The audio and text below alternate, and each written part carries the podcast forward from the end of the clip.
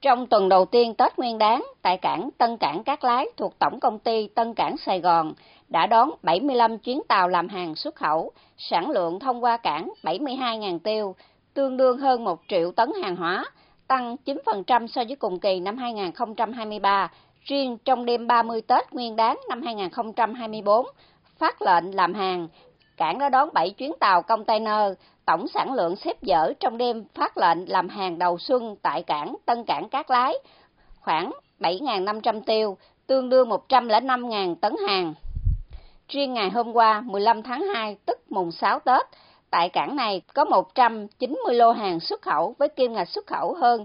9 triệu 540 ngàn đô la Mỹ, chủ yếu là hàng nông sản, đồ gỗ, thủy sản, vân vân. Trong số này, công ty trách nhiệm hữu hạn liên kết thương mại toàn cầu Mipmore Coffee xuất hai container khoảng 18 tấn cà phê chế biến như cà phê sòi, cà phê muối, cà phê khoai môn, cà phê trái nhào sang thị trường Úc. Trước đó, doanh nghiệp này cũng đưa một container cà phê chế biến sang Úc để bán khai trương mùng 4 Tết tại kênh siêu thị của nước này. Ông Nguyễn Ngọc Luận, Giám đốc điều hành Midmore Coffee cho biết thêm.